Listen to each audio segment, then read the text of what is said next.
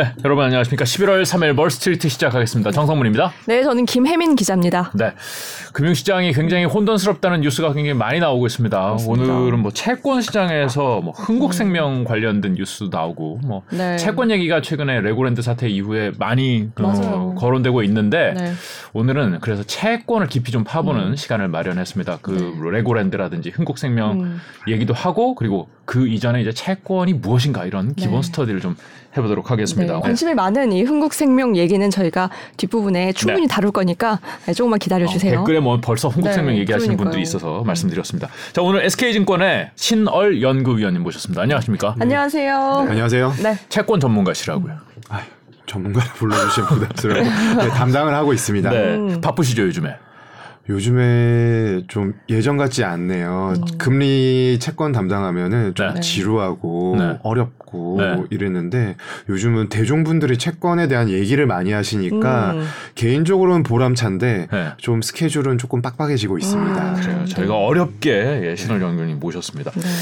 일단 기본 스터디부터 하고 지나가시죠. 네. 채권이 뭔가요? 네. 기본 개념도 없는 여쭤보면서도 좀 민망하긴 합니다만. 많아요. 네, 생각보다. 채권이라고 하면은 네. 좀뭐 각각의 개개인마다 생각하시는 게 다를 텐데 네. 네. 채무 증서라고 생각하시면 되고요. 채무 증서. 음. 네. 돈이라고 하는 것은 내가 벌 수도 있지만 네. 빌리고 빌려줄 수도 있잖아요. 그렇죠. 빌리고 빌려주는 행위에 대해서 음. 말로만 하면 음. 아무 증거가 없잖아요. 음.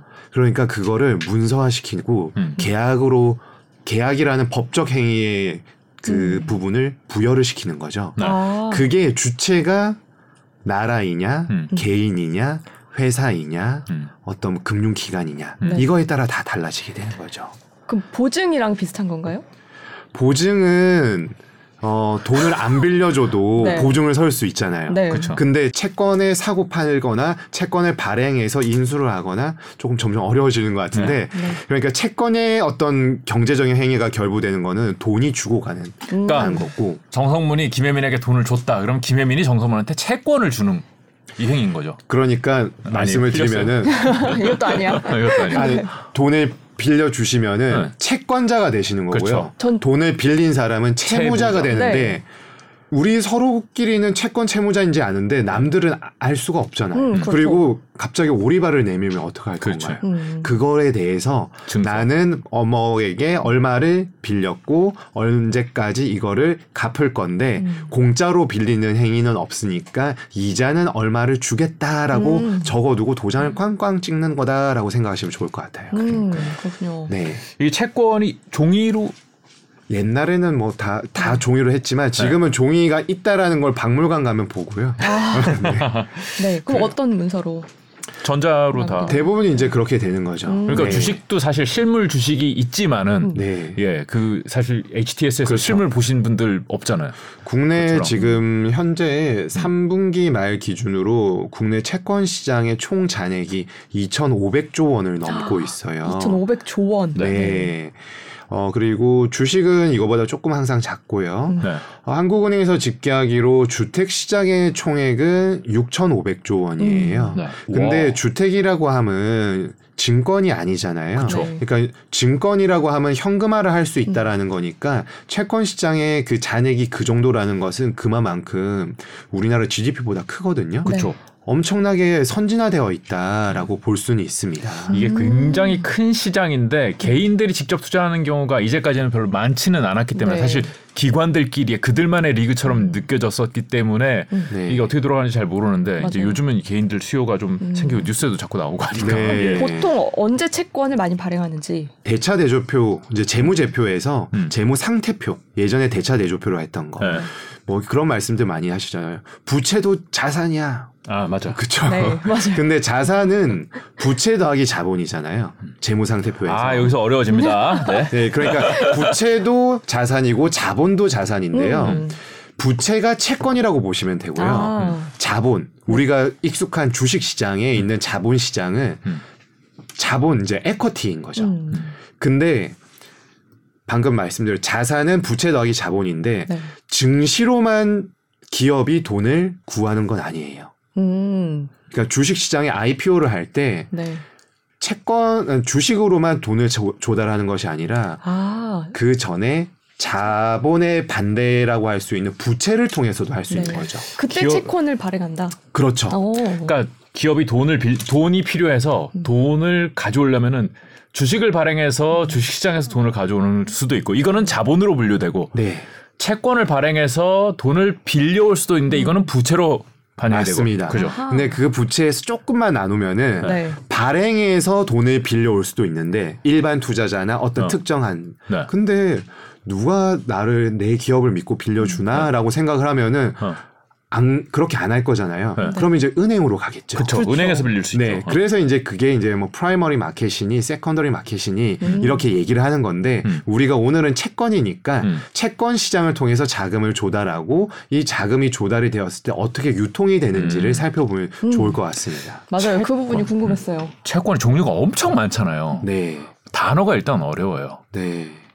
표정이 안 좋으신데요. 이걸 설명을 해줘야 되나 이런 네. 표정인데. 또 모르냐고 그럼. 아,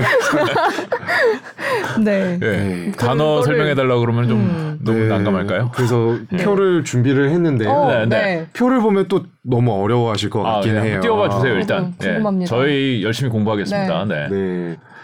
그러니까 맞네요. 네.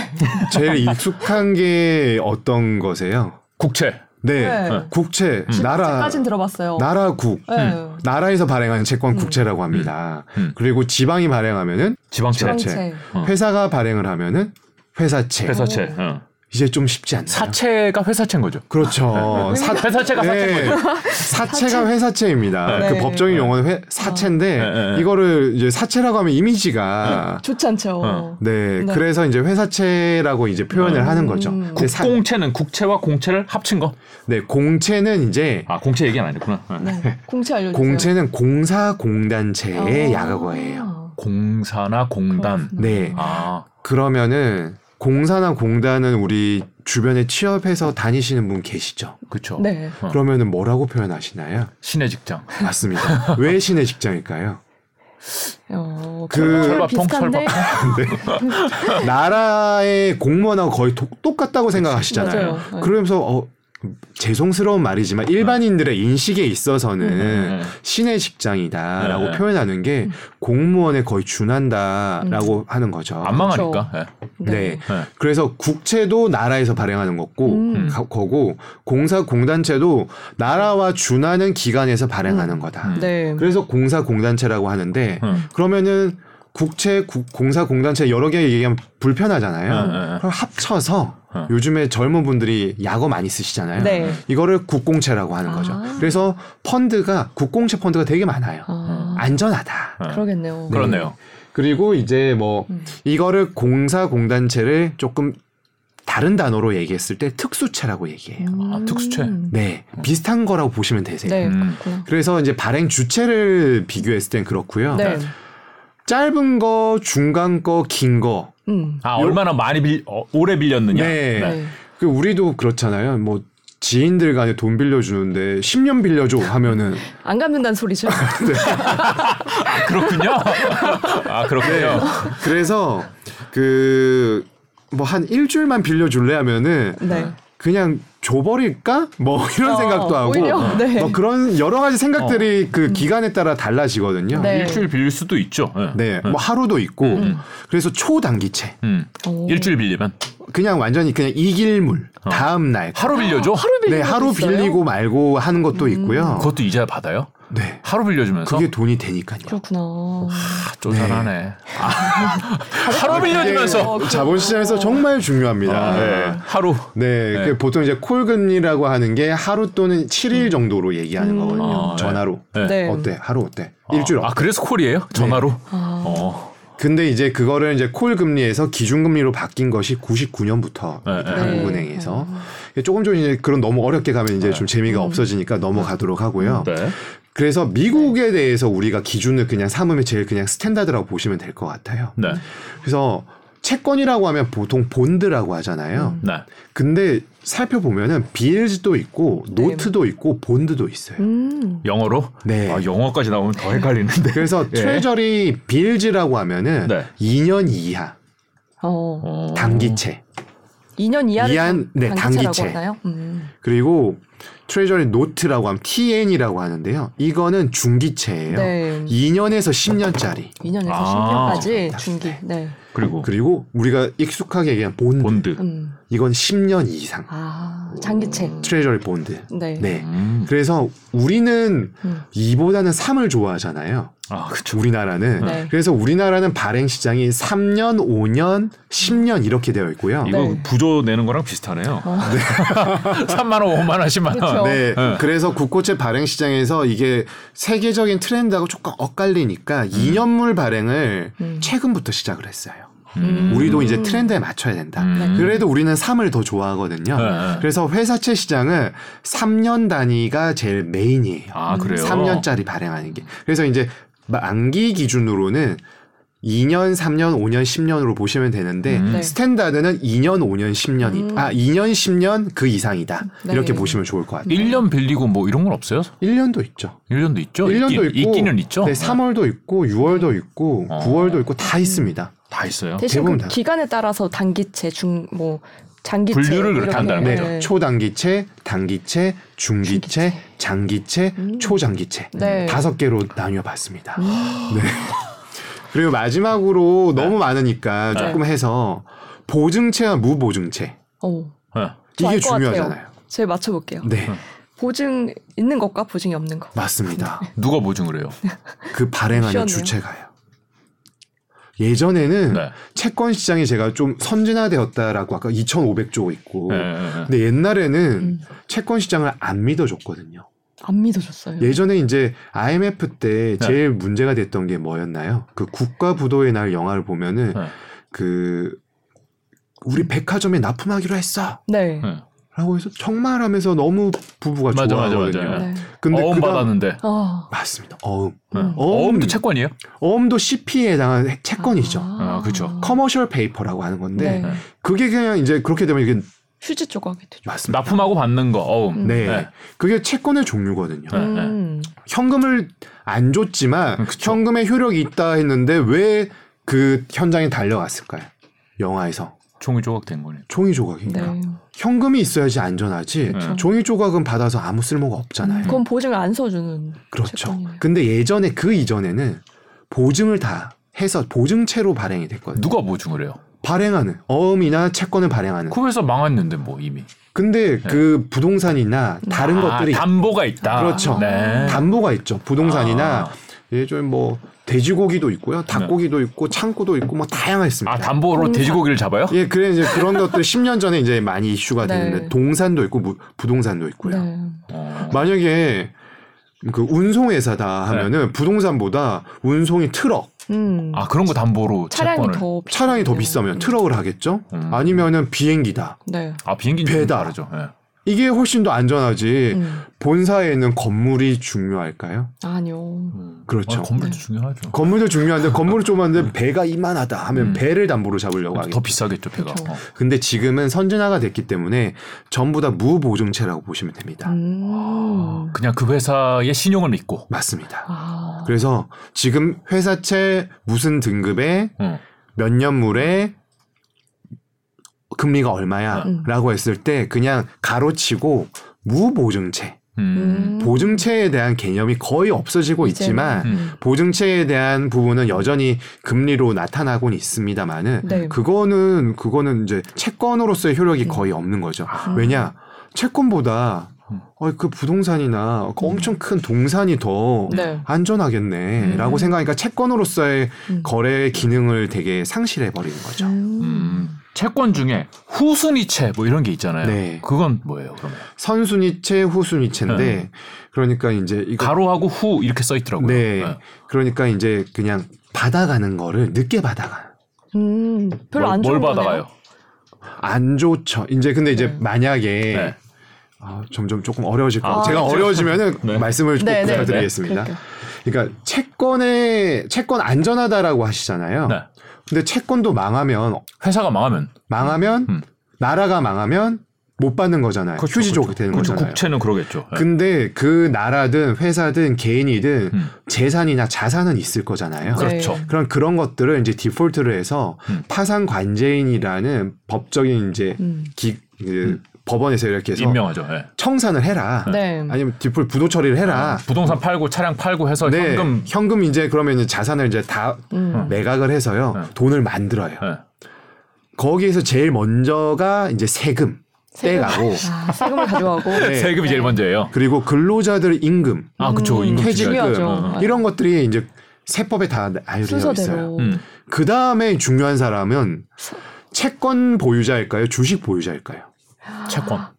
왜 그렇죠?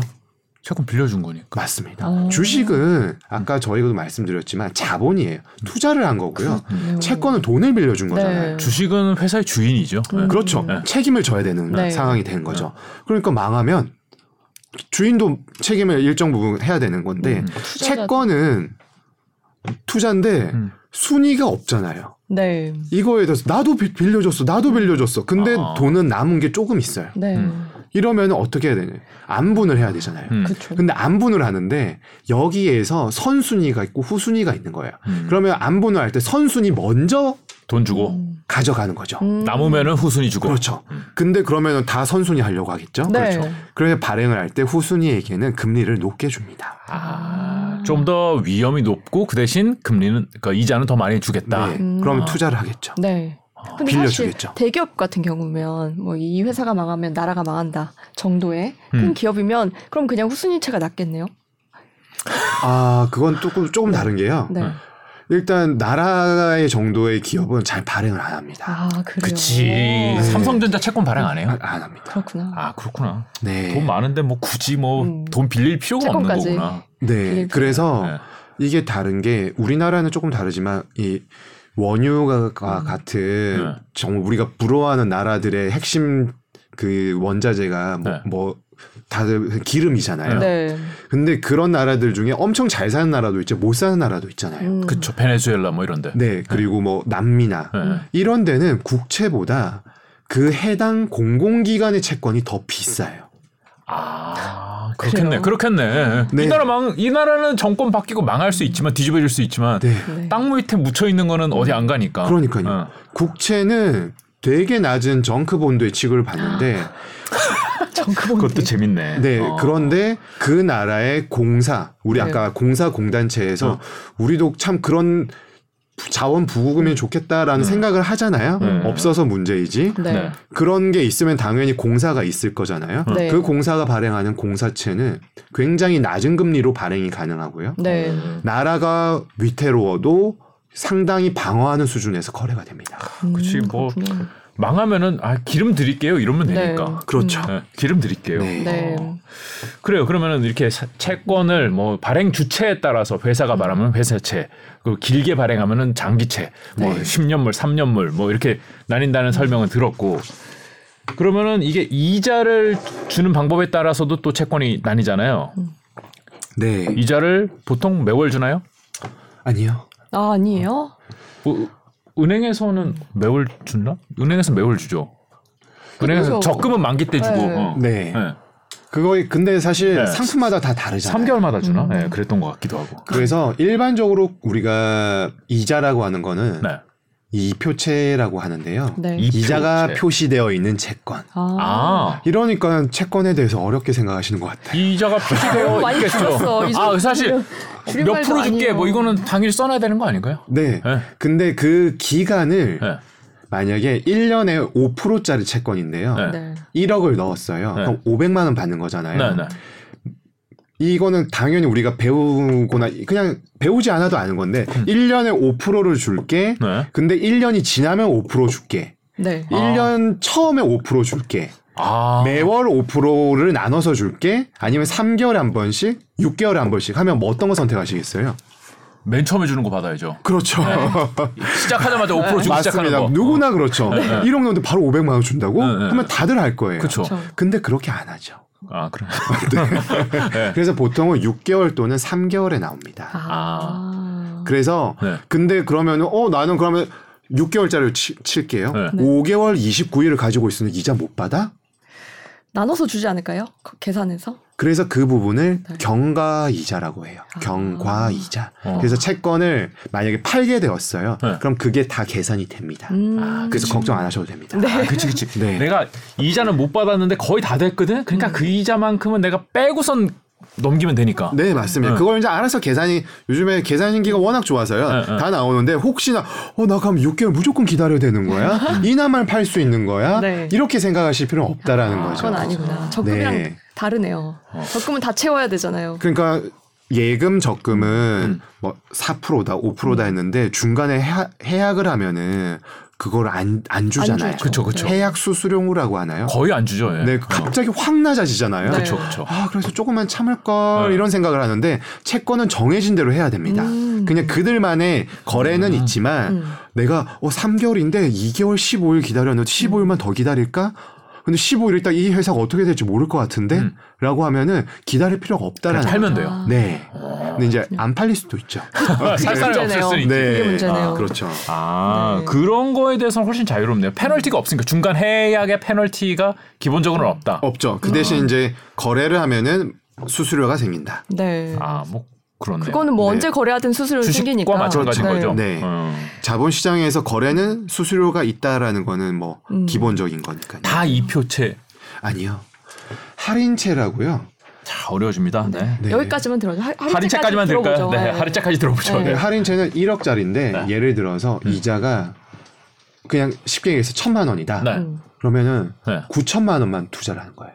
음. 만기가 지나면 1억을 주는 거예요. 아, 네. 그것도 좋은 방법이네요. 해주는 거네요. 네. 어, 좋은. 방법이네요. 좋 좋죠. 좋은데 네. 내가 한 9천에서 어. 딴 거보다 딴 거 해서 음. 1억 2천을 벌 것 같은데 라면 채권 안 하죠. 아, 그쵸. 뭐, 음. 그거는 네. 뭐. 예. 근데 좋은 것 같은데 네. 채권 투자하는 분들의 기본적인 속성이 안정성과 음, 음. 만기가 되기 전에 정기적인 인컴에 대한 수요가 상당하거든요. 네. 음. 목돈을 놓고 목돈을 받는 것보다 정기적으로 돈이 나오는 게 나는 더 음. 매력이야. 이자가. 라고 생각하는 사람들은 할인채를 안 하겠죠. 그렇죠. 네.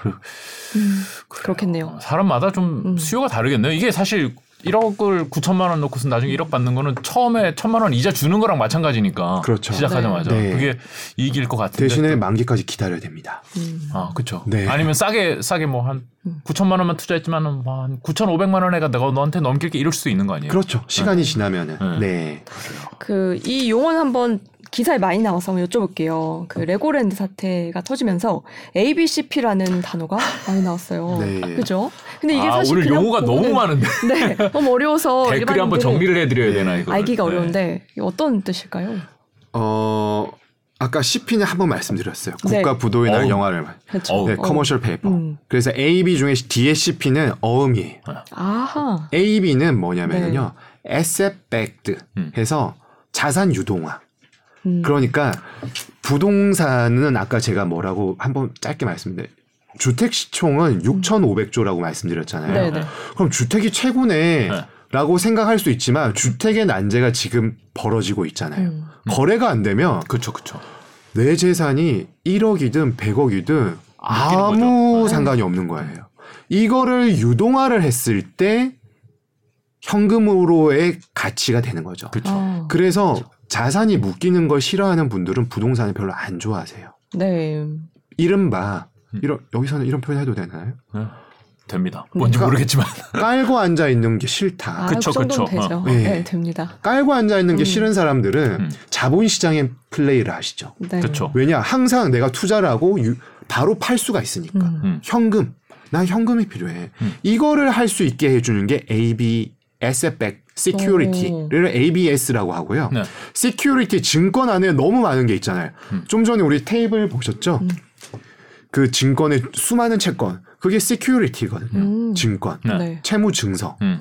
그거를 ABCP라고 하는 거는 그 안에 CP가 어음이니까 음. 기업 어음이니까 유동화가 된 기업 어음이다. 음. 음. 그럼 그건 팔고 사기가 쉬운가요? 기관들끼리 많이 거래. 왜왜 아. A, B note 아까 뭐 A, B bill 이렇게 안 하고 왜 A, B, CP예요? CP는 책 어음이라면서요. 네. 어음하고 채권하고는 뭐가 달라요? 어음은 짧은 거고요. 아. 그- 그리고 채권은 좀 절차가 있습니다. 복잡해요. 네, 절차가 복잡해요. 음. 대신에 훨씬 안정성이 높다고 생각하죠. 음. 아, 씨- 발행하려면은 절차가 네. 복잡하다. 음. CP는 간소화되어 있어요. 음. 음. 결국은 같은 건데. 네. 근데 만약에 생각해 보세요. 음. 돈을 채권을 발행하는 거는 발행 이렇게 하면 되게 어렵고요. 네. 어떤 기업이 발행을 많이 해요. 돈을 많이 빌린다. 많이 빌리면은 좋아 보이나요? 안 좋아 보여요? 불안해 보이죠. 불안해 그렇죠. 보이죠. 네. 근데 이 절차에 따라서 엄만 많이 발행하는 기업과 채권을 정기적으로 발행하는 것은 또 느낌이 달라요. 음. 그러니까 발행 돈을 빌리는데 음. 뭔가 음. 간소화된 걸로만 발행을 해서 돈을 빌리면은 불안하지 않나요? 불안하죠. 뭔가 절차가 네. 있고 어. 공개적으로 우리 이런 이런 거에서 페이퍼가 막 이렇게 있는 거는 어. 어 너네가 그래도 뭐 자신감이 있어? 네. 라는 생각을 하는데 음.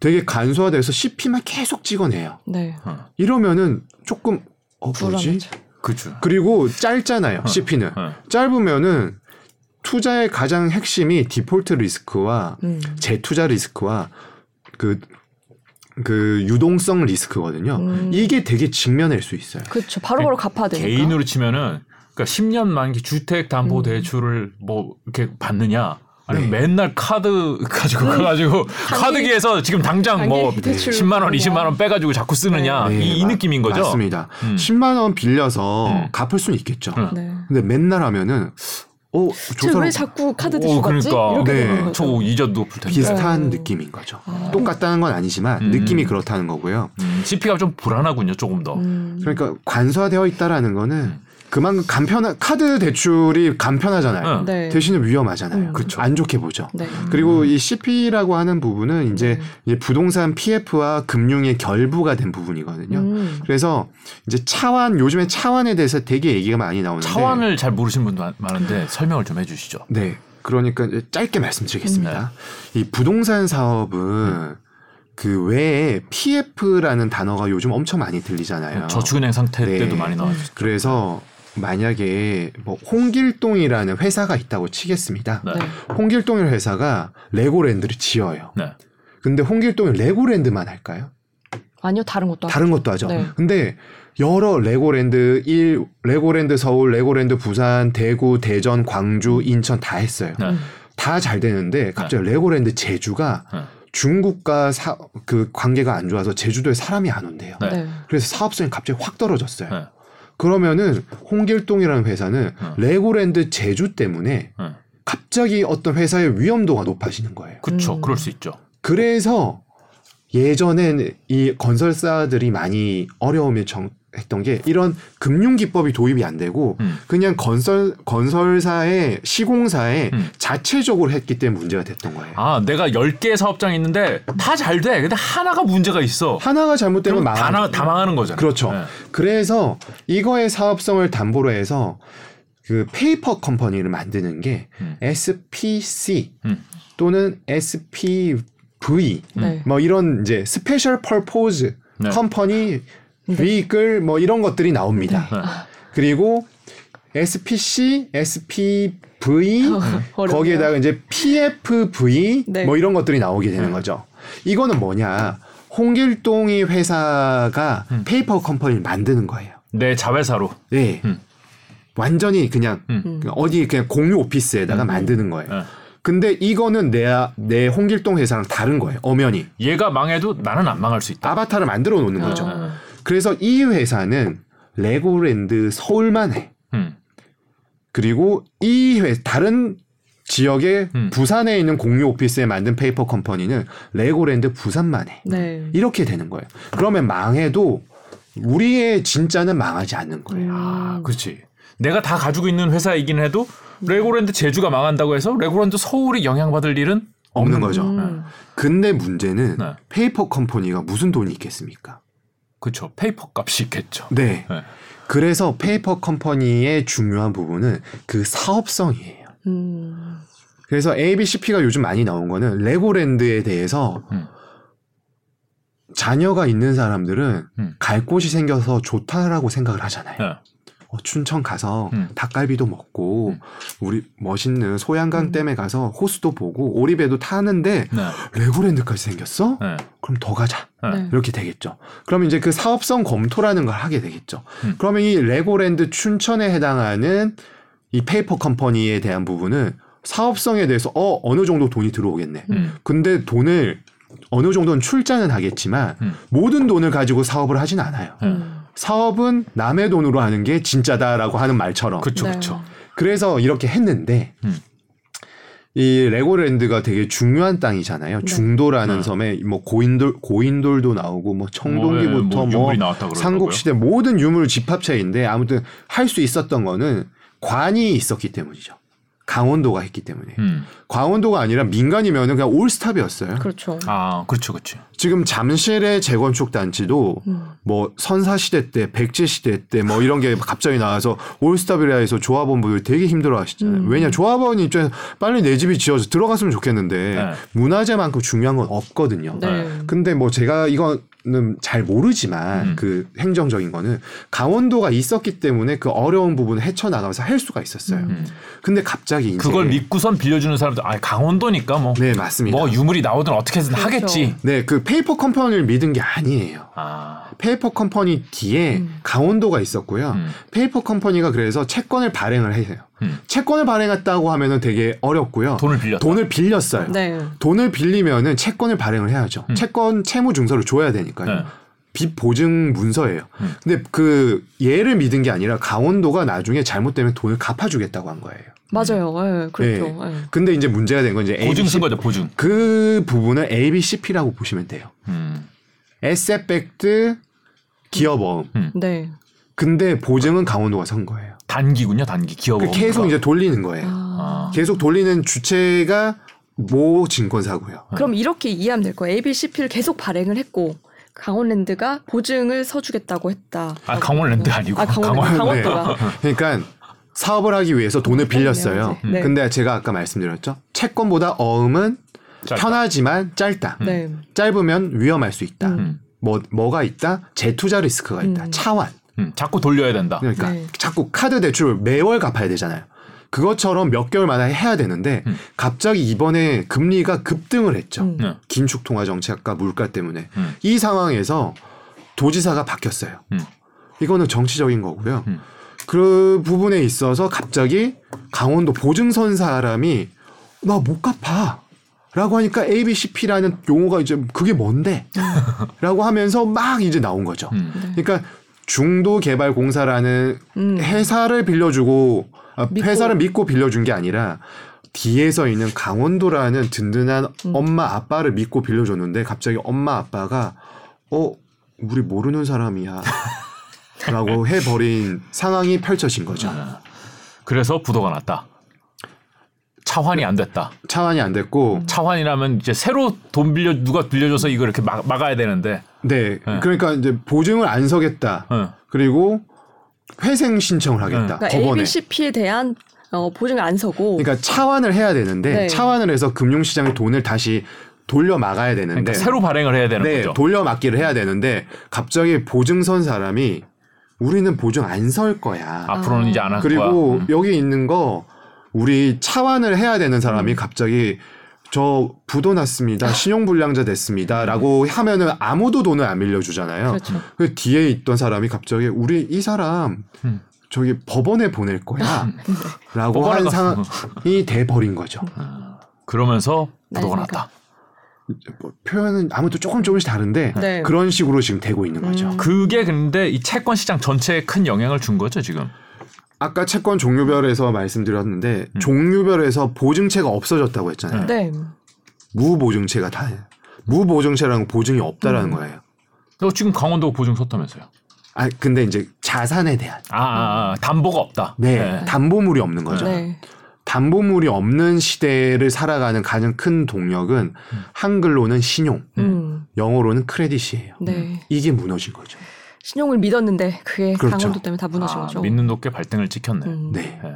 그런 상황이 펼쳐진 거예요. 그러면은 나머지 신용을 믿고 빌려줬던 사람도 잠깐만 강원도가 발등을 찍었다는데 너도 발등을 찍을 거냐 이 상황인 거죠 그렇죠. 지금. 지자체가 어. 이렇게 나왔는데. 그러니까 강원도가 이러는데 네. 네. 너를 어떻게 믿니? 그지. 맞아요. 너네 기업을 어떻게 믿니? 음. 이러다 나라도 못 믿는 거 아니야? 네. 강원도는 나라 아니에요? 강원도 는 나라잖아. 그러니까 이제 엄연히 이제 지방자치니까 음, 그런데. 뭐 우리가 음. 한국이 한국이나 서울이나 강원도나 네. 제주도나 어. 다 같은 한 몸이라 보지. 그쵸. 강원도가 딴 나라라고 보는 사람은 없지 않습니까? 그쵸. 네. 음, 맞아요. 그러니까 가장 믿었던 놈이 이렇게 배신을 때리니까 네. 그 밑에 있던 회사체들은 불안한 거죠. 그렇죠. 그 채권 아까 2,500조 중에 음. 국채가 1,000조 원 정도 됩니다. 음. 22년 오, 꽤 3q 크네요. 음. 기준, 네. 3분기 말 네. 기준으로요. 그럼 국채는 좀 신용이라기보다 그냥 나라가 망하면 끝나는 거고요. 그쵸. 네. 그럼 이제 1,500조는 음. 대부분 국가가 보증하는 음. 보증해야 하는 법으로 되어 있는 네. 공사채 음. 이런 것들은 나라는 아니지만 법률상 음. 뭐가 잘못되면 국가가 해준다라는 네. 게 되어 있어요. 음. 그쵸, 그쵸. 그런 것들도 그렇지만 신용이라는 게 있거든요. 이런 네. 일이 생기잖아요. 음. 지방채나 지방채는 국채로 안 쳐요? 국채가 아니죠. 아? 공사공단채도 국채는 아닙니다. 아, 그쵸, 그쵸. 그렇지만 국채에 준한다고 지방채도. 그러니까 준하는 것도 있고 아예 회사나 금융채 같은 건 아니죠. 네.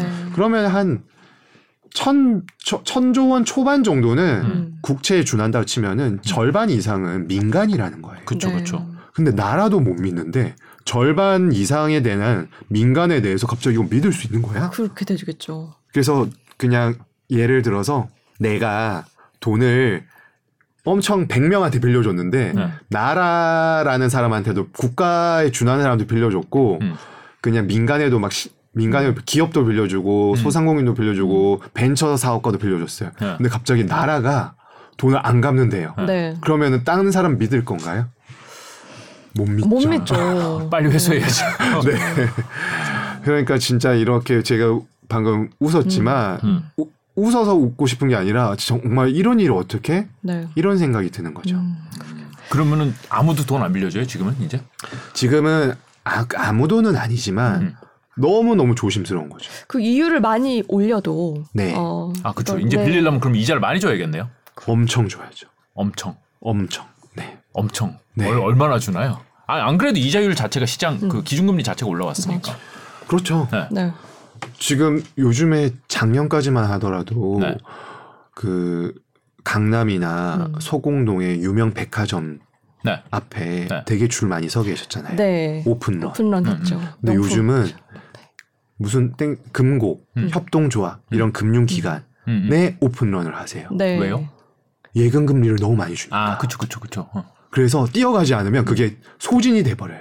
어, 그 아, 특판. 저도 이거 하려고 실패했습니다. 근데 저는. 오프라인으로 한건 아니고 신협 뭐 이런 데서 네, 네. 이게 다 온라인으로 신협. 한도가 있잖아요. 네, 네. 아. 마케팅도 있고 네. 돈을 끌어모으는 것도 있어요. 뭐, 몇, 얼마 한도, 뭐 네. 특판. 음. 음.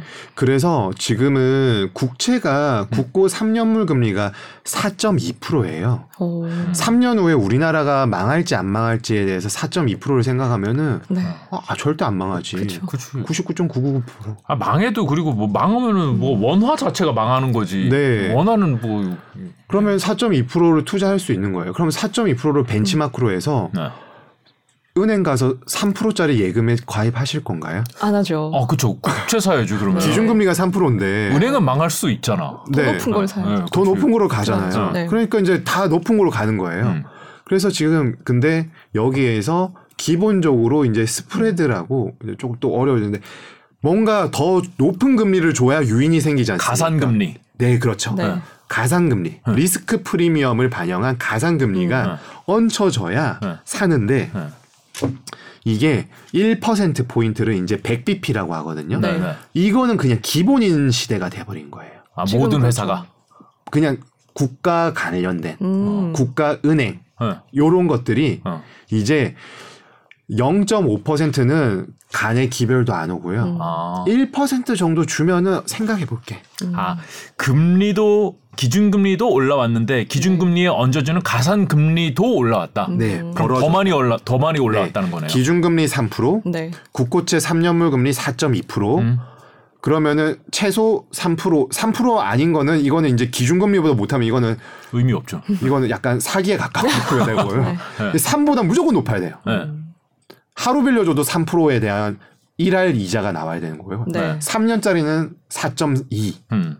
여기에서 이제 얹혀져야 되는 거예요. 음. 그러면은 이제 국가에 준하는 것들을 찾아볼게. 공사채. 네. 공사에서 잘 아시는 게 어떤 것이 있으신가요? 음. 뭐 주변에 나 좋은 회사 다녀. 음. 네. 공사, 한전? 한전, 네. 뭐 수력 원자력. 아, 수력 원자력, 네. 또뭐 여기 지역 난방 공사, 네 음. 그런 데도 있고 또 금융 공기업들. 음. 아. 음. 뭐 그- 산업은행 뭐 이런 네, 그런 것도. 그런 공사인가요? 어. 네, 다 공사 이제 특은 특수 은행에 해당하는데 네. 그런 것도 되게 많잖아요. 네. 우리가 이런 회사도 있었어. 너무 좋겠다. 많죠. 왜 그때 몰랐지? 막 이런 생각들 음. 하면서 우리 사회생활 하지 않습니까? 맞아요.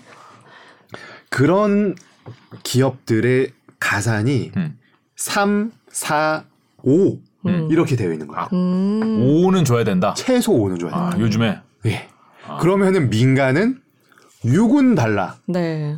아, 근데 요즘 그리고- 6으로도 어림이 없던데요? 네. 네. 그러니까 이건 6은 조금 괜찮은 애들이 네. 6인 거고요. 아 그래요? 그 좋은 회사들 우리 이름 아는 회사들. 네, 그래서 더블 A 마, 트- 등급 신용 등급이 제일 좋은 게 나라에 준하는 게 트리플 A. 네. 네, 그 밑에가 이제 더블 A 플러스, AA 플러스, 음.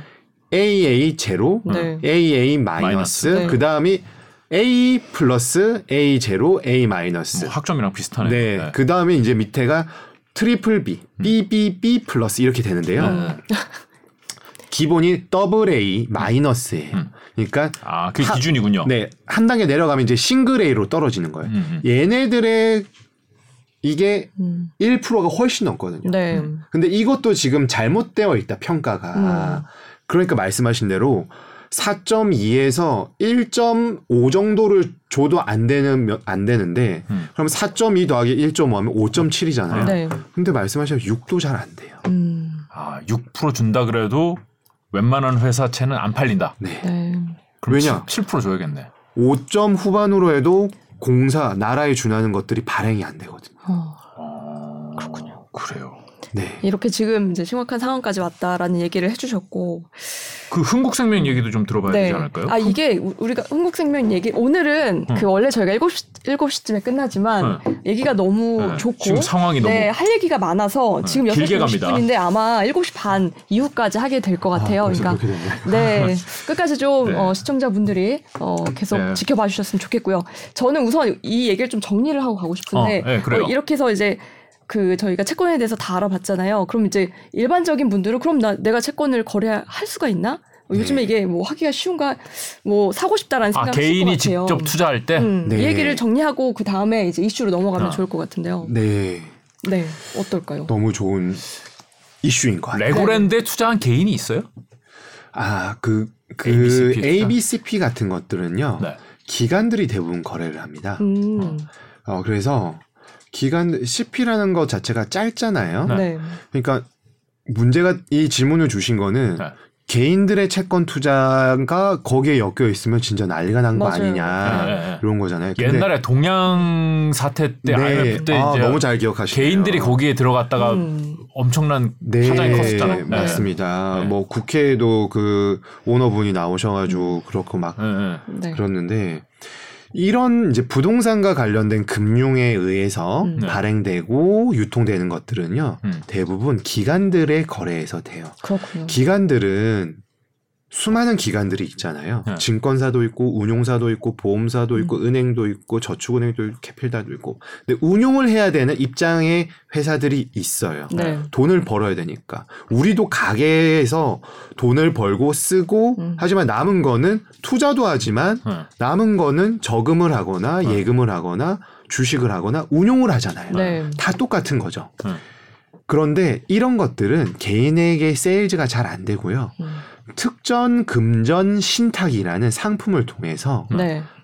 기관들끼리 거래를 많이 해요. 음. 그래서 아, 짧은데 뭔가 조금 이상하면은 금리를 더 줘야 되잖아요. 네.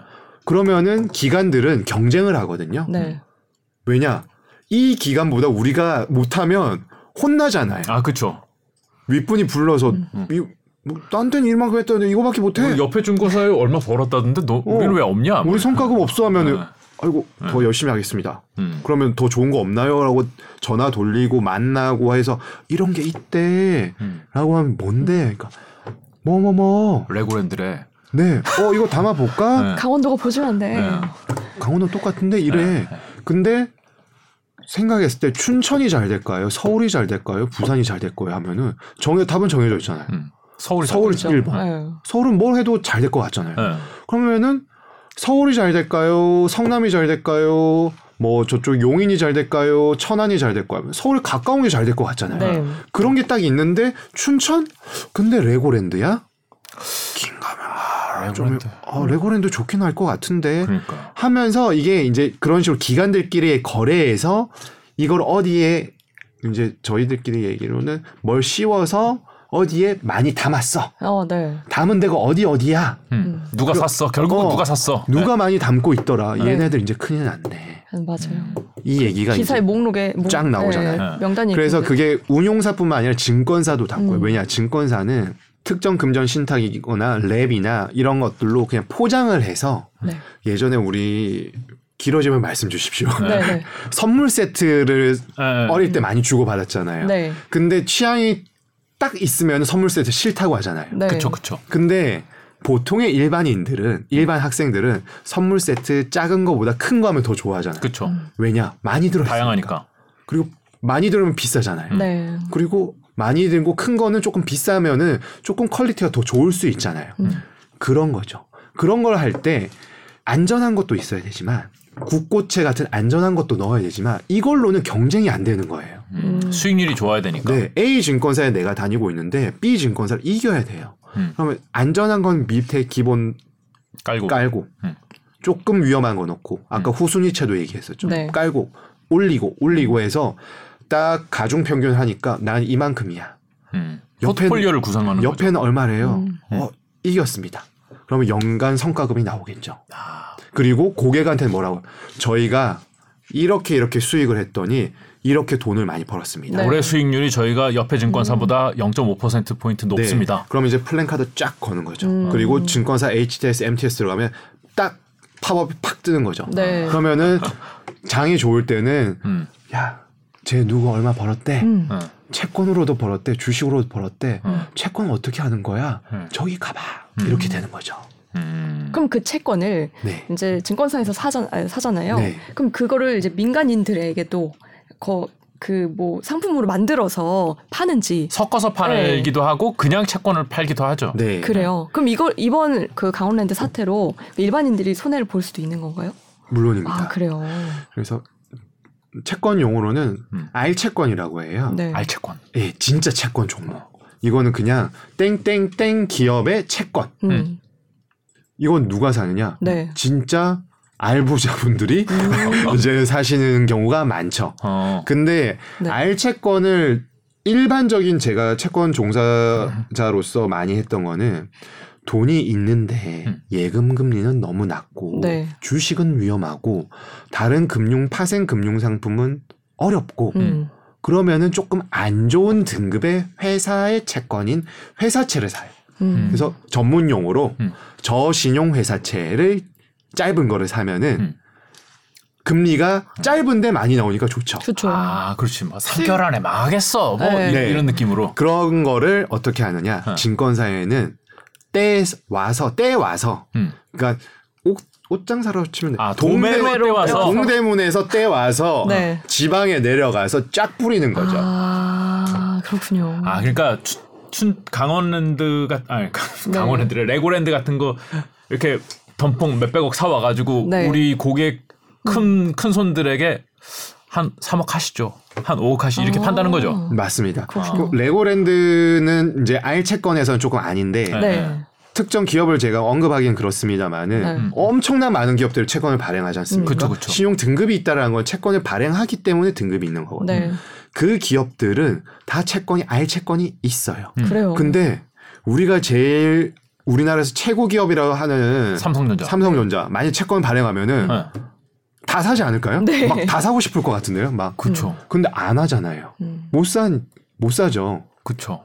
근데 돈 이 많으니까 걔는. 네. 뭐 언론에서 언급되고 막 어. 단톡방에서 나오고 하는 책 회사의 채권이에요. 음. 뭔가 위험하대. 음. 그 회사 어떻게 될까? 하는데 갑자기 채권을 발행한대요. 음. 네. 야 사러 가자면은 그 사람 의심하지 그쵸. 않나요? 약간 망설여지죠. 아, 어. 네. 사기인가? 너뭐 커미션 받는 거야? 어. 이렇게 아, 그렇죠, 얘기하잖아요. 그렇죠. 네. 음. 그게 커미션이 저 신용 등급의 회사채일수록 높은 거죠. 아 브로커가 아. 그렇죠. 증권사가 결국 증권- 증권 사가 네. 아 수수료가 높군요. 증권사가. 네. 아, 그렇구나. 저신용일수록. 음. 증권사가 적극적으로 세일즈를 좀 할 수밖에 없는 구조. 그래서 저희는 이제 상품을 봅니다. 매일매일 리스트가 뜨거든요. 네. 회사채가. 음. 국채는 기관들끼리 하고요. 음. 진짜 큰 손들은 큰 증권사에 음. 대형 증권사에 정말 큰 고객들 계시잖아요. 네. 네. 그러면은 그 돈을 모아서 모아 모으면은 진짜 수백억 단위가 음. 되거든요. 뭐 네. 몇십억 원 기본으로 들고 오시는 분들 계시니까. 음. 근데 몇십억 단위는 그 국고채 시장에서는 천조 시장에서 아, 그렇죠. 이게 몇십 조는 그게 이게 안에 안- 기별도 안 가네요. 그러니까 음. 최소한 100억 단위 정도는 되어야 PB들의 돈을 모아서 입찰에 들어가는 거예요. 그렇군요. 아, 입찰에 들어가야 끼워주는. 어, 아, 그렇게 도매로만 때울 수 있다. 아, 그치. 예. 네. 근데 그게 아니라 민간의 시장에서는 몇십억이면 엄청 큰 손이거든요. 음. 그쵸. 우리 대기하고 있어. 네. 이러면은 이제 오 대박, 대박 하면서 이제 막 발행이 되는 거예요. 그렇군요. 지금은 그 큰 손들이 안 움직이죠. 아, 그렇죠. 국고채 시장은 별개로 하고 이 회사채 시장에서 음. 야 회사채 요즘 좀 위험한 것 같은데 이런 분위기라는 거죠. 네. 네. 어. 근데 이제 한 3, 4개월만 하더라도 음. 되게 이제 금리는 이 정도였는데 갑자기 시장 금리가 음. 팍 튀니까 네. 되게 매력적으로 보였어요. 그렇죠. 채권이. 네. 네. 그래서 많이 얘기했어요. 개인도 이제 주식이 아니라 채권할 음. 때다. 뭐 이런 네. 얘기 많이 했어요. 그 명언이 있습니다. 네. 주적에 대한 명언인데요. 주적? 네. 네. 채권의 주적은 뭐다? 채권의 주적은 인플레이션이다. 아. 음. 그쵸. 근데 그 인플레이션에 지금 제일 많이 나오는 게 물가고 음. 대통령께서부터 물가를 그렇죠. 잡겠다. 다 물가 음. 지금. 파월 연준 의장은 잭슨홀에서 8분 동안 물가만 40 몇 번을 얘기하고 내려갔다. 네. 그럼 물가만 얘기하고 간 거예요. 음, 근데 물가가 잘 안 잡히잖아요. 음. 근데 이 물가에 대해서 가장 민감하게 반응하는 게 채권입니다. 음. 채권 시장은 작년부터 물가 때문에 안 좋았어요. 음. 음. 근데 사실 수익률은 재작년부터 안 좋았거든요. 네. 너무 많이 빌려서.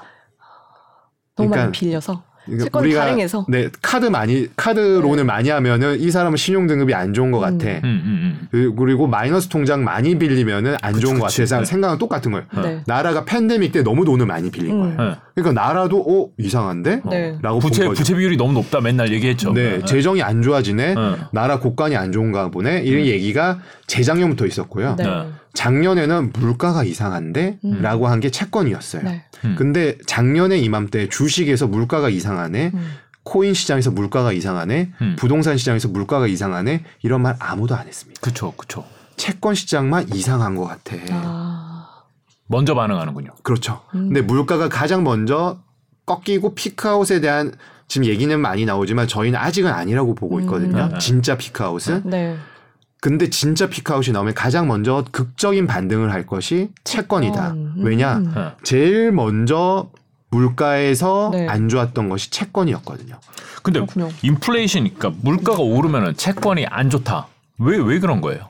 이거 구조에 대해서 설명을 한번 하- 해주셔야 될것 같아요. 그거와 이제 네. 채- 개인의 채권 간단하게. 투자 엮어서 말씀드리겠습니다. 네. 좋아요. 아 네. 오늘 열기가 뜨겁습니다. 네. 일단 쉽게 말씀드릴게요. 네. 우리나라 기준금리가 3%예요, 지금. 네. 네. 그리고 11월 금통에서 3.5가 되는데 네. 그냥 3%라고 말씀드리겠습니다. 네. 그리고 어, 작년 말이 1%였어요. 네. 네. 네. 두번 올렸었거든요. 0.5에서. 네. 그래서 1년 만에 올해 3.5까지 갈 거라고 보고 있지만 그냥 3% 2% 포인트가 올랐어요. 네. 그러면은 기준이 1에서 3으로 올라간 거죠. 네. 물가가 오르면 왜 채권이 안 좋으냐? 음. 1 기준으로 모든 것이 세팅이 되어 있었어요. 아. 그래서 1억짜리가 이자 100만 원 줬어요. 이자 100만 원 줬는데 네. 네. 지금 사면 300만 원 줘요. 네. 음. 근데 1억짜리를 음. 1년짜리로 한 게 아니라 10년으로 발행했다 칩시다. 네. 헐. 그럼 10년 동안 100만 원 받는 채권의 작년에 투자... 한 사람 망한 거지. 그 손해 그렇죠. 그 거. 사람은 어떨까요? 열받죠. 네. 근데 팔 수 있다면서요. 열받으면 네. 뭘 할까요? 팔 것 같은데. 팔죠. 아, 근데 안 팔. 누가 사겠어? 3% 지금 지금 사면 3%인데 1%짜리 그러게. 누가 사요? 그러니까 정가에 안 사는 거예요. 싸게 팔아야 팔죠. 아, 그러니까 할인해서 파는 거죠. 그렇군요. 깎아야 돼요. 네. 근데 지금 3%예요. 네. 300만 원 준대요. 네. 어, 어, 너 작년에 1%짜리 샀어? 네. 네. 나는 3%짜리 샀다? 음. 자랑할 거 아니야. 네. 근데 더 똑똑한 사람이 옆에 있어요. 네. 기다리는 이 사람, 사람? 이 사람은 네. 나는 우리나라가 2개월 있다가 3개월 있다가 4%가 될 것 같아. 네. 하면 이 사람은 투자를 안 하고 기다려. 기다려야지. 음. 예. 근데 시장은 어떨까요? 채권 시장에 참가하는 사람들 이거를 그냥 가만히 있을까요? 어, 3%가 끝이 아닌 것 같은데 음. 4%가 될 수도 있을 것 같아. 음. 그리고 오늘 파월 연준 의장이 뭐라고 했나요? 금리 더 올린다. 더 음. 오르는 건다. 예. 그 뻔하는 거잖아요. 네. 더 올라갈 것 지금. 연준이 4%인데 어, 4.5, 5 어. 하는 거 뻔하게 알잖아요. 뭐 한국은행 이거를 이제. 음. 유식한 말로 어. 요즘 요즘 시그널을 줬고 네. 시장과의 의사소통을 원활하게 하겠습니다. 그렇죠. 네. 어 그럼 우리는 원활하니까 알아듣고 어 3이 끝이 아니구나. 네. 음. 4%가 끝이 아니구나. 이러면 가격을 미리 반영을 막 하는 거예요. 네. 그러면 시장 금리는 계속 바뀌는 거예요. 가격도 맨날 바뀌는 거고요. 음. 그래서 이제 이거는 아, 3%짜리가 벌써 싸지는 거군요. 그럼. 그렇죠. 어. 그러니까 4% 일자리가 먼저 제가 작년에 채권이 반영한 일자리가 이미 일자리가 그때가 아니었던 거예요. 음. 근데 이제 여기서 금리가 오르면 이렇게 된다는 거 이해가 가셨죠. 네. 반대로 생각해 볼게요. 내릴 때. 물가를 잡는다고 금리를 계속 올리면은 음. 살림살이가 어떻습니까? 어렵, 죠 힘들죠. 힘들죠. 네. 그래서 그 유명한 정치인이 살림살이 좀 나아졌습니까? 네, 네. 그럼 물가가 오르면 안 좋습니다. 하니까 네. 물가만은 무조건 잡겠다. 음. 네. 이 모든 나라의 지금 그거예요. 음. 그래서 물가를 잡아요. 음. 그럼 경기가 어떻습니까? 쪼그라들죠. 어렵죠. 네. 조달이 어렵고 막 다 물가 때문에 다 어려워졌으니까. 음. 그러면 그 다음에 경기를 살리겠다고 하겠죠. 네. 그거 기다린다고 지금 희망회로 하다가 피 본 사람들 되게 많잖아요. 네. 음. 이번 국면은 다르다라는 거죠. 이번 국면 40년 만이고 음. 2차 세계 대전 이후 처음 있던 일이라고 경제부총리가 표현하신 만큼 음. 40년 또는 80년 만에 있는 일이에요. 음. 그러니까 경기를 기다리고 있던 사람들은 피를 봤던 거예요. 음. 얘네들은 야, 무- 아, 중앙은행 분들은 음. 지금 경기고 뭐고 상관없고 물가만 음. 이거 놓치면 음. 본인들이 혼나는 거예요. 음. 그래서 근데 이렇게 했는데 경기가 너무 망가졌습니다. 음. 그럼 내리면은 반대 현상이 나타나죠. 음. 어, 금리가 내려갈 것 같아?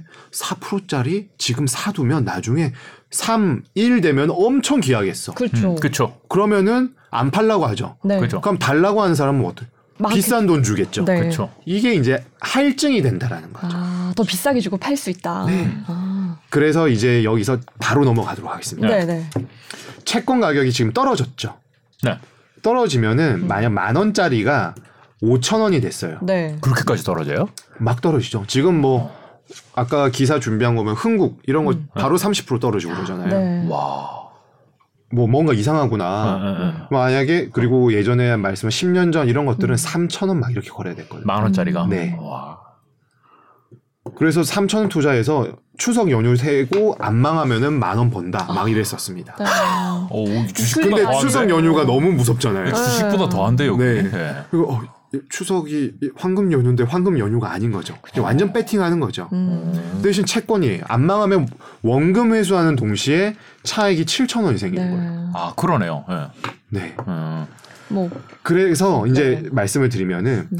작년 재작년에 금리가 0.5%일 때 발행한 것들은 1에서 2.5% 사이에서 다 발행이 됐어요. 네. 네. 쿠폰이 되게 낮아요. 음. 쿠폰이라면 이자. 이자, 네. 표면 이자, 네. 표시 채권, 네. 이제 이표채, 이자 표시 채권인데요. 근데 이게 장점이 있어요. 가격은 떨어졌는데 음. 이자 표시는 그대로 가잖아요. 네. 그쵸? 정액으로 나와요. 정액으로. 음. 정률에 의해서 정액으로 나오는데 가격이 만 원, 만 원짜리 채권이면 100원. 100원이 계속 꽂히는 네, 거예요. 네. 근데 만 원이 아닌 거예요. 그쵸. 그러면은 수익률이 어떻게 되나요? 겁나. 만원 9천, 9천 원에 사서 100원이면 더 높죠. 아까 하고 5천 원에서 5천 원에 사면은 더블이 되는 네. 거죠. 이런 식으로 접근이 되는 거예요. 와. 그러면은 어 싸졌네. 네. 1%짜리가 1%짜리가 아닌 거네. 음. 이거를 전문 용어로 증권사 지점에 가셔서 세전 수익률이 어떻게 돼요? 음. 아. 예금 환산 수익률이 어떻게 되어요? 딱 물으시면 됩니다. 음. 그렇죠. 1%짜리가 5천 원 되면 2% 되는 거죠. 음. 네. 네. 3,000원이면은 3.3이고 음. 이거의 장점이 또 있어요. 네. 수익이 있는 곳엔 뭐가 있다? 세금. 세금이 음. 있다. 세금에 있어서 가장 중요한 게 제일 싫어하는 게 종합 과세 막는 거. 네. 근데 2천만 원 이상 종합과세. 1억 저희가 뭐 얘기했지만 네. 채권 투자는 좀 크게 하시거든요. 음. 10억을 하셨어요. 10억을 하셨는데 네. 5%예요. 네. 5천만 원이에요. 바로 금융소득 종합과세가 돼요. 네. 그렇죠, 그렇죠. 근데 1%짜리 샀어요. 네. 그러면은 실질 수익은 천만 원인 거예요. 음. 음, 그러면은 높더라도 천만 원이 아니, 소득 종합과세가 아니라 분리과세가 되는 거예요. 음. 음. 그러면은 14%에 1.4%에서 15.4%만 떼면 되는데 소득 종합과세가 되면은 10억이 있는 분이 채권만 하셨겠습니까? 그렇죠, 그렇죠. 채권도 하고 뭐 리츠도 하고 네, 주식도 주식도, 하고. 하고. 배당도 받고 음. ETF도 하고 뭐 다 하실 거 아니에요. 음.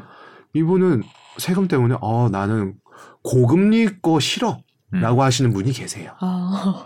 그러니까 세금은 채권에 표시된 이자 기준으로 나가지. 음. 그렇죠. 이거를 만 원짜리 채권이라 그래서 뭐 5천 원에 샀든 2만 원에 샀든 그거는 중요하지 않다. 네. 음. 주식도 음. 양도 차익은 세금을 안 내지 않습니까? 네. 개인은 네. 맞아요.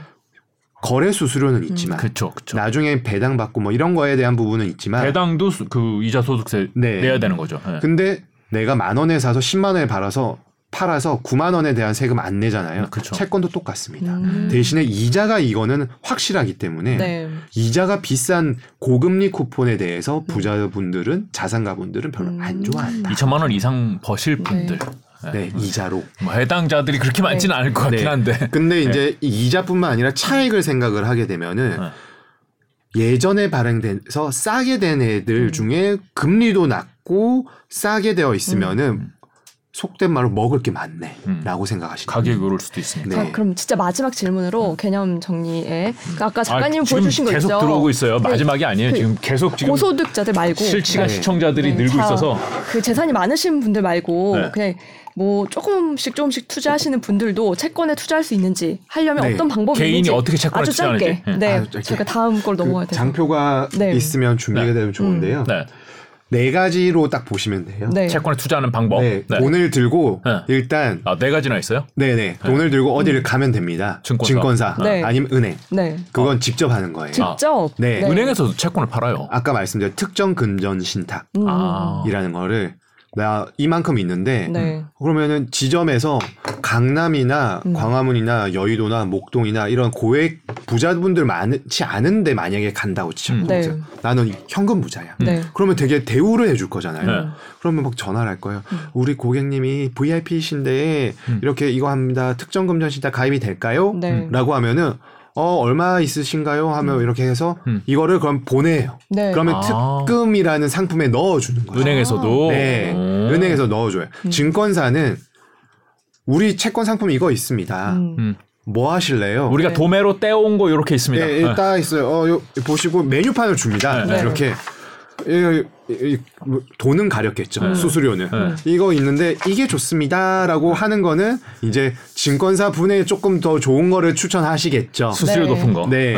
근데 리스트가 많은데 증권사마다 다 달라요. 왜냐? 음. 도매에서 떼오는 게 다르니까요. 네. 그렇죠, 그렇죠. 네. 음. 이거를 이제 비교를 하셔야 돼요. 음.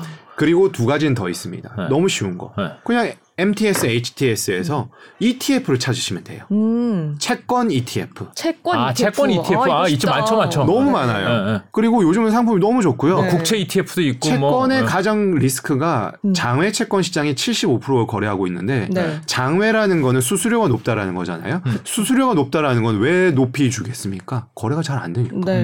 네. 요즘에 주식한데 수수료 높으면 거래 안 하시잖아요. 그렇죠. 똑같은 거예요. 음. 그리고 마지막으로는 네. ETF 말고 펀드를 가입하시면 펀드. 돼요. 펀드는 전문가가 운용을 해주시죠. 아, 채권형 펀드. 채권형 음. 펀드. 음. 네. 그럼 대부분 국공채로 가, 될 음. 가능성이 높고 거기에 회사채 같은 게 이제 가미가 되어 있을 겁니다. 아. 네. 크게 네 가지 보시면 돼요. 장내 채권도 있잖아요. 장내, 아, 장내 말씀, 장내는 음. 그냥 그 증권사 HTS나 MTS 가입하셔서 채권 거래 메뉴를 들어가셔서 하면은 1,000원 단위로 할 수가 어, 있어요. 그래요. 네. 주식이랑 참 똑같은 거죠. 똑같- 같습니다. 오. 근데 채권은 너무 종류가 다양하기 때문에 그냥 거래 많이 되는 걸 하는 게 좋죠. 음. 장내에서 나는 특이한 걸 할 거야라고 하면은 나중에 안 팔릴 수가 있어요. 음. 아 장 내인데도 네. 그렇군요. 그 특이한 건 잘 안 되는데 네. 장내는 근데 일반적으로 그냥 뭐라고 할까요? 그 쿠팡에서 네. 그 하루 만에 배송 오는 거 어. 있잖아요. 네. 그거는 물류 창고에 배송? 어. 많은 거잖아요. 네. 근데 아닌 것도 있잖아요. 네. 아닌 거는 딴 데서 떼와야 되는 거죠. 맞아요. 자일주를 넣어야 되는 거. 네. 로켓 배송은 남들이 다 하는 거잖아요. 네. 그거는 바로 바로 되죠. 음. 근데 어, 나는 쿠팡을 이용하지만 로켓 배송이 아니라 더 좋은 고퀄의 싼 거를 할래. 네. 해외 직구도 있어요. 어. 기다릴 거야. 네. 라고 매도 호가 놓고 계속 기다리는 거죠. 조금 싸게 살라고. 네. 아 살 사람이 살 사람이 있어야 되는구나. 근데 알고 봤더니 쿠팡 아닌 플랫폼 가면 바로바로 팔리는데 네. 라고 할 수도 있는 거죠. 그렇군요. 아, 그러니까 결국은 네 가지 음. 그리고 장내까지 하면 다섯 가지의 음. 네. 방법이 있다. 네. 장내에도 이제 일반 채권 있고 소액 채권이 있는데 너무 다양합니다. 아. 그냥 장내는 그냥 백화점식으로 쫙 나열되어 있고 네. 사고 싶은 건 천 원 다르냐 하면 되고 음. 나는 아 그래도 조금은 진짜 채권 해볼래 하면은 증권사나 은행 음. 네. 그리고 나는 그래도 내가 주체성 있게 할래. 음. 그럼 펀드나 ETF 음. 이렇게 생각하시면 되고 음. 그 이자에 대한 부분은 고금리가 무조건 좋은 게 아니다. 네. 이거를 조금 생각하셨으면 근데 좋겠습니다. 그렇게 만약에 채권을 10년짜리를 은행이나 증권사에서 네. 도매로 떼온 걸 샀어요. 음. 그거를 중간에 팔 수 있어요? 네. 어디다 팔아요? 증권사 사줘요?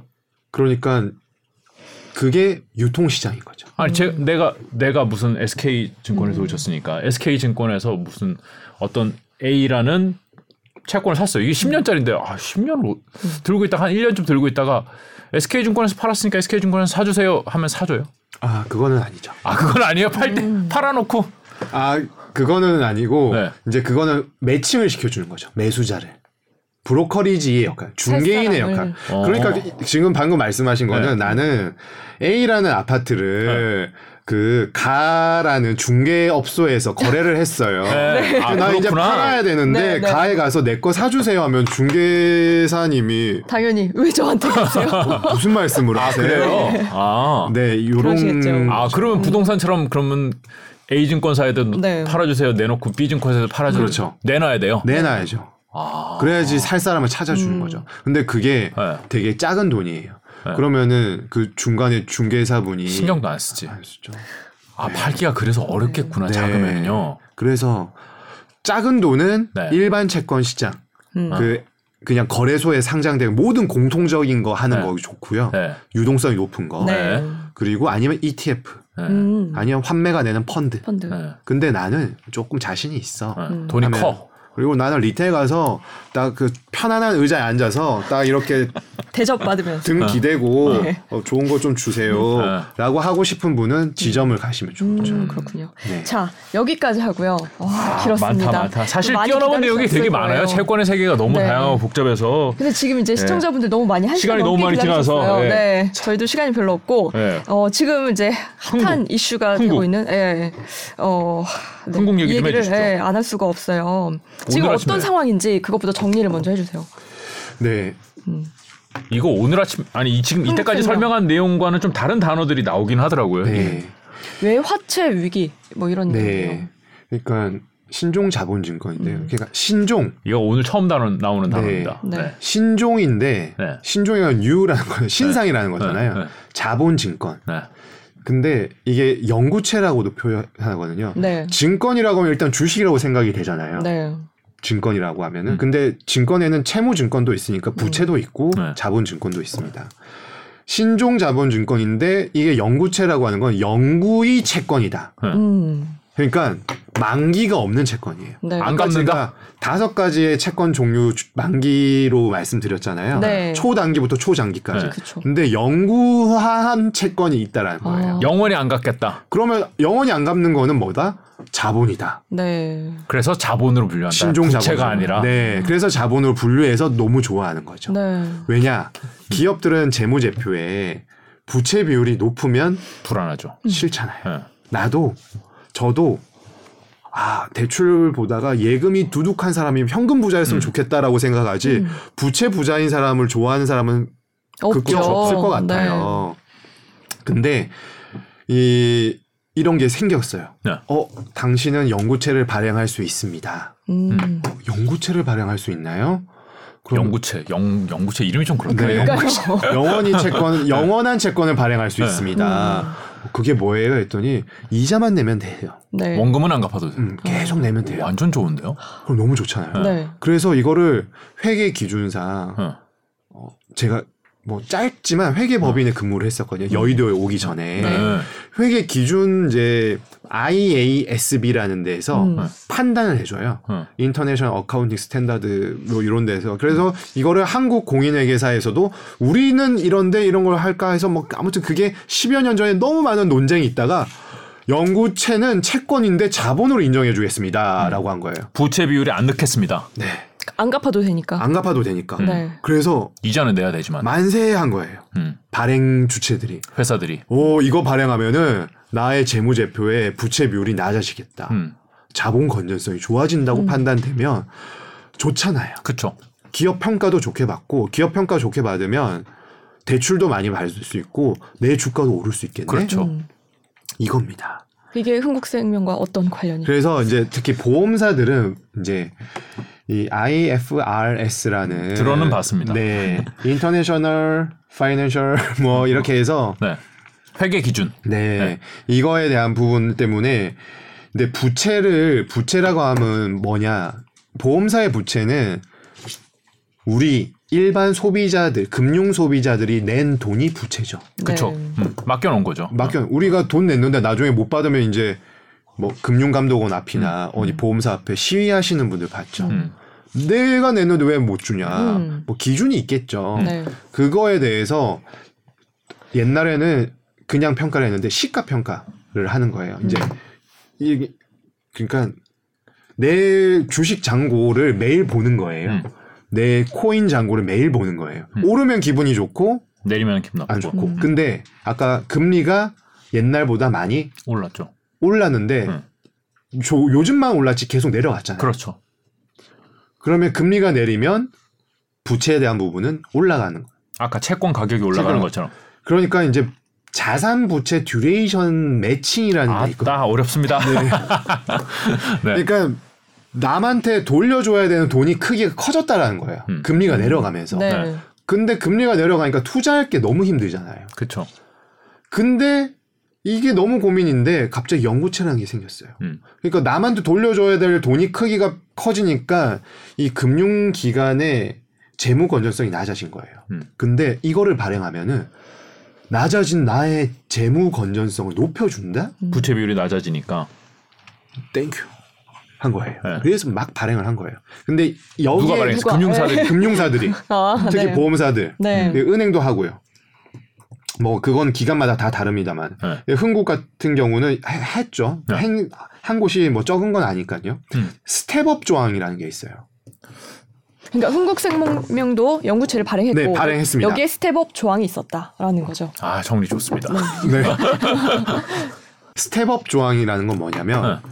나는 당신을 믿습니다. 음. 음. 근데 영원히 믿는 건 아닙니다.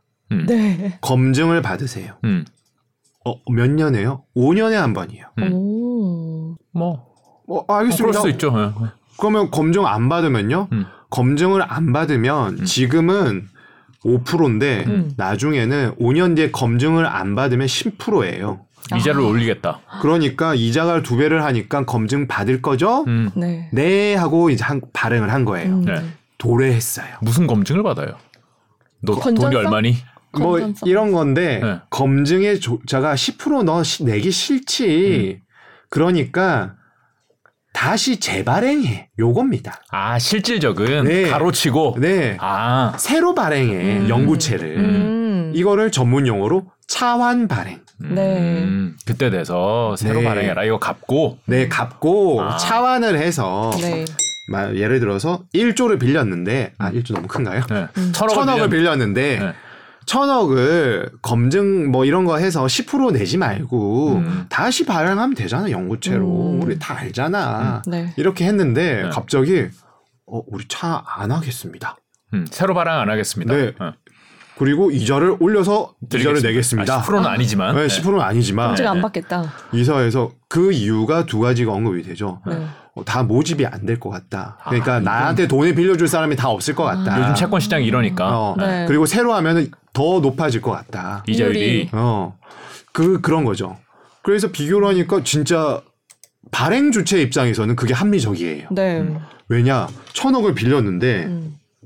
다 모집이 안 되었어요. 다 발행 다 돈을 못 빌렸어요. 네. 음. 못 빌려서 못 갚았어요. 네. 그럼 500억만 왔어요. 네. 그럼 500을 어떻게 해야 되나요?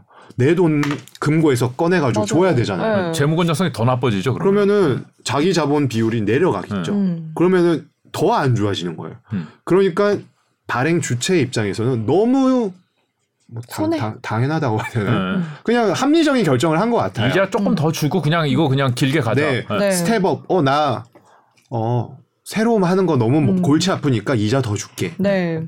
근데 이게 뭐냐? 아까 레고랜드도 음. 갑자기 엄마 아빠가 어, 나 모르는 사람이네. 이거 한 것처럼 네. 갑자기 어, 또 내- 내- 5년 뒤에 다시 검증받고 하겠습니다 했다가 이자 더 드릴게요. 음. 갑자기 등딱 뒤로 하면서 어. 이자 더 드릴게요. 됐죠? 영구히 네. 아 기대가 좀 달랐군요. 괄호치고 써 있는 거에 대한 해석이 조금씩 다른 거군요. 네, 나 어. 10%낼 수 있어. 네. 아, 그게 드문 일이에요, 그렇게. 네. 아. 왜냐? 네. 이자가 낮을 때는 어. 이자가 1%가 높아져도 완전히 모든 세상이 바뀌는 것 같았는데 음. 지금은 국고채 금리가 하루에 30bp 음. 일주일 뭐 일주일까지 하자 한 달에 1%가 오르거든요. 네. 그러니까 이 정도는 뭐 음. 올려줘도 돼. 근데 뭐, 뭐 시- 야, 국고채도 저러는데 우리 네. 이 정도는 음. 너 잘못했다가 돈 못 갚 잘못했다가 돈 다 못 모으면 음. 우리 고간 더 비게 생겼어. 그렇죠. 그냥 빌린 거 음. 영구히 빌리자. 음. 돈좀 더 주더라도. 음, 다 써 있는 내용인데 네. 그게 근데 시장에는 충격인가요? 시장에는 충격이죠. 왜냐? 어, 이 조항이 안 먹히네? 안 먹힌 적이 거의 없었기 때문에. 그리고 문제는, 어, 얘네, 자기네들이, 어, 이런, 조금 아니 괜찮아요. 구린 거 아니야? 아, 뭐 구린 냄새가 나는 거거 아니야? 아니야? 네. 어, 진짜 심각한가 얘네? 네, 어, 이, 이런 애들 좀 다 봐야겠는데? 이런 거죠. 어, 뭐, 안 하려고 하는 거 보니까 좀 이상한데? 검증 안 받으려고 하는 거 보니까. 네, 왜냐면 차환 발행을 할 때는 아까 제가 채권 음. 발행은 되게 절차가 paper가 되게 많거든요. 네. 음. 어, 안 하려는 거 보니까 좀 이상, 음. 진짜 이상한 거야? 이런 생각을 하는 순간 금융시장에서는 불확실성이다. 아, 그렇죠. 신용에 음. 기스가 갔다. 음. 다른 보험사들도 영구채에 있는 애들은 맞아. 야, 다시 한번 다 같이 다시 들여다봐봐. 이거 어떻게 되는 거야? 이러고 네. 있다는 거죠 지금. 다른 데까지 다 이제 불똥이 네. 여파가 레고랜드랑 똑같네요, 그치. 결국은. 아, 틀은. 시장에 시장에 미치는 영향은 그럼- 하나가 흔들리니까. 네. 어, 저는 이 말을 되게 음. 좋아해요. 뭐 좀 띄워주시면 좋은데 경제의 금융화. 음. 원래 금융 시장은 음. 모세혈관처럼 네. 경제에 필요한 돈을 넣어주고 음. 우리가 옛날 경제 배울 때 고등학교 중고등학교 때 우리 가게는 돈을 예금을 하면 네. 예금한 돈을 은행은 돈을 필요한 기업에 빌려주고 네. 음. 정부는 그거를 관리 감독하면서 잘 돌아가게 한다. 네. 네. 경제 추제 경제의 주체는 민간과 음. 민간이 주도하고 하는 건데 네. 지금 어떻게 보면 금융시장이 전 세계의 경제의 선행 지표의 느낌은 있지만 금융시장이 출렁인다고 해서 글로벌 금융위기가 온 것에 대해서 되게 부도덕하다고 생각하는 경우가 많잖아요. 음. 경제의 금융화인데 금융시장이 이렇게 커진 것은 결국에 시장 경제가 발전하면서 상호 간의 신용도에 대한 의존도가 높아졌거든요. 네. 음. 근데 그 크레딧이라는 신용에 음. 지금 훼손이 가는 일이 많이 생기고 있어요. 음. 근데 그 신용이 왜 훼손이 갈까? 우리가 너무 저성장 저물가에 의해서 저금리가 오랜 기간 지속이 되었고요. 네. 저금리라고 하는 것은 예금하면 바보야. 투자를 해야 돼. 음. 그리고 돈은 헐값이야. 음. 라고 했는데 그게 갑자기 반대의 현상이 팍 올라온 거죠. 저는 표현을 스파크가 튀었다고 생각해요. 음. 네. 근데 이게 익숙하다가 갑자기 스파크가 튀니까 민감한 거예요. 음. 너무. 고금리가. 음. 그러니까 신용을 훼손해서라도 나는 살아야 돼. 네. 아 지금 탈출하는 분위기군요. 내 신용 조금 스크래치 되더라도 안 망해야죠. 음? 그렇죠. 어, 어. 네. 망하면 끝나는 거잖아요. 네. 그러니까 어 친구랑 동거래를 했는데 어 미안해. 나 일주일만이었는데 일주일만 연장할게. 음. 아니면은 나 좀 어디 잠시 갔다 와도 돼? 어, 돌아올게 하고 안 돌아오는 거예요. 네. 아 분위기 싸한데. 지금 그런 분위기라는 거죠 시장의 분위기가. 그러니까 그렇게 될 요인들이 미국 경제가 이렇게 좋고 하고 하- 그런 것들은 잘 안 보이지만 음. 높아진 금리, 연준의 연준을 비롯한 주요국들의 금리 인상이 음. 계속 되다 보니까 저는 이렇게 생각해요. 누적되어 있는 중첩된 요인들이 음. 신종 바이러스가 계속 생기고 있는 거예요. 끝나지 않는. 아. 아 이게 겹치고 겹치고 하니까 계속 저희가 2년 반 동안 마스크를 왜 쓰고 있겠습니까? 아 그러네. 그러니까 이게 채권 시, 그 크레딧 시장에 지금 팬데믹이 오는 거군요. 그렇죠. 채권이라고 하면 결국 서로 간의 신용인데 음. 신용에 문제가 생기고 있다는 거죠. 음. 그러면은 지금 레고랜드 사태가 이제 터졌었고 네. 지금 오늘 흥국생명 뭐 이거는 좀 성격이 다르긴 하지만 결국 주는 영향은 이제 신용에 불신감을 심어주는 거고 네. 음. 이런 일들이 또 생길 수도 있는 분위기인 거잖아요. 뭐 어디가 뭐가 될지는 모르겠지만은. 그게 궁금해요. 네. 그러니까 기업으로 얘기하는 것은 좀 위험한 얘기이고요. 음. 네. 10년 전으로 돌아가서 벤 버냉키 이번 노벨 경제학상 수상을 네. 하신 전전 연준 의장이 2013년 5월에 우리 긴축을 할 금리 인상도 하기 전에 양적 완화를 줄이겠습니다. 네, 음. 네, 네. tapering을 하겠습니다라고 네. 해서 taper tantrum이 왔어요. 그렇죠. 그때 그러니까 어 돈을 이제 덜 푸는 거야? 푸는 게 아니라 네. 회수도 아니고 돈을 덜 푸는 게 아니야 했을 때 발작. 일어났던 이런 게 네. 이제 금융시장 발작인데 네. 그 당시에 Fragile 5라는 음. 신흥국들의 통화와 주식 모든 게. 아사리판이 되었어요. 네. 음. 근데 생각을 되돌려 볼게요. 네. 2000년대 중반 경기가 너무 좋고 음. 중국 주식에 펀드에 넣으면은 두 배 버는 거 아니야라는 시대가 있었어요. 네. 음. 그래서 그런 나라들이 올림픽도 하고 월드컵도 하고 동계 올림픽도 하고 해서 결성한 게 브릭스 아, 네. and 신흥국 연합들. 음. 우리도 수혜를 받지 않습니까? 그렇죠. 근데 브릭스의 대다수 국가들이 힘들어 브릭스 주변에 있는 국가들이 힘들어졌죠. 네. 그게 Fragile 5예요. 음. 그럼 되게 웃기지 않습니까? 그렇게 잘 나간다고 하다가 음. 갑자기 테이퍼링 얘기했다고 그렇게 되었어? 한순간에. 음, 그랬었죠. 네. 예. 그랬고요. 음. 지금은 돈을 회수해야 된다. 음. 네. 더 강력하게 나온 예. 거죠. 음, 더 세죠. 어. 미국 빼고 지금 다 하니까 음. fragile 5에 들어가지 않았었던 유럽도 힘들다. 음. 일본도 힘들다. 음. 영국도 난리다. 네. 이런 얘기들이 나오는 거예요. 음. 신흥국들은 지금 눈에 들어오지 않는 거죠. 음. 이미 다 아, 그 똑같군요. 네. 아, 그래서 힘든 상황이다. 문제는 뭐냐? 신흥국발 도미노가 나오는 게 아니라 네. 이번에는 세계 경제의 주체들이 정확하게 정해져 있잖아요. G2, and, 유럽, 미국, 유럽, 일본, 일본. 뭐 그리고 인도, 러시아 이렇게 중동 이렇게 있고 우리 같은 나라들이 있는데 사실 변두리에서 도미노가 작은 거부터 넘어지더라도 큰 애들은 딱 잘 버티는데 네. 이번에 문제는 이상한 게 큰 애들이 얘기가 나오고 있더라. 고 아. 그렇죠. 영국 얘기 나올 때부터 좀, 어, 이 무슨 좀 음. 싸- 분위기가 이상하긴 했어요. 음. 어. 네, 근데 그래요. 이렇게 되면 그 당시보다 10년 전보다 지금 더 큰 위기가 올 수 있지 않을까라는 불안감이 생기거든요. 이건 이제 시장 시장 얘기로 네. 이제 조금 네. 넘어가면은 뭐 짧게 짧게 해주시고. 네. 네. 시간이 너무 많이 지나서 짧게 좀 네. 얘기 좀 해주시면. 그러니까 미국 달러가 언제까지 강세가 갈 거냐가 가장 관건이고요. 음. 그 달러와의 강세는 연준의 정책이 가장 핵심인데 네. 실질 실효 그러니까 미국, 미국 달러가 얼만데라고 하는 게 아니라 그냥 물가 기준으로 본 실질 실효 환율은 음, 음. 2021년부터 미국 실질 실효 환율 달러가 세졌어요. 네. 네. 이 말인즉슨 연준의 정책은 22년부터 시작이었거든요. 음. 미국 경제가 제일 좋다라는 거예요. 그쵸. 음. 미국 경제가 좋은데 그러면 경제가 좋으면 돈이 잘 돈다는 거잖아요. 음, 그럼 네. 물가가 잘 안 떨어질 가능성이 높다라는 거예요. 그렇죠. 그러면 연준은 쉽게 정책을 후퇴할 가능성이 낮아 보인다. 네. 그 말인즉슨 금리를 올리는 거는 어느 정도 이제 가다가 멈출 텐데 그거를 빨리 내리지 않을 가능성이 높다라는 그래요. 거죠. 그러면은 이제 뭐가 되느냐? 수면이 점점 높아지니까 여기서 키가 작은 애들은 표현이 좀 익사할 가능성. 음. 그리고 키가 중간 정도면 헤엄을 쳐야 되고 네. 키가 큰 애들은 어프 어프 하면서 버텨야 되는 상황이 음. 버- 생기는 거죠. 그 상황이 그 상황이 오래 지속될 수 있다는 말씀이시죠. 그렇죠. 그래, 버텨야 되는데 지금 버텨야 되는 상황인 것 같은데 지금 음. 레고랜드가 하나 경종을 울렸고 이제 흥국생명이 흥국생명. 오늘 어 알, 알람을 또 한 번 울렸는데 네. 이런 알람들이 계속 울릴 수 있고 좀 음. 힘든 상황이 오래 갈 수도 있다 이렇게 정리를 할 수 있을까요? 네.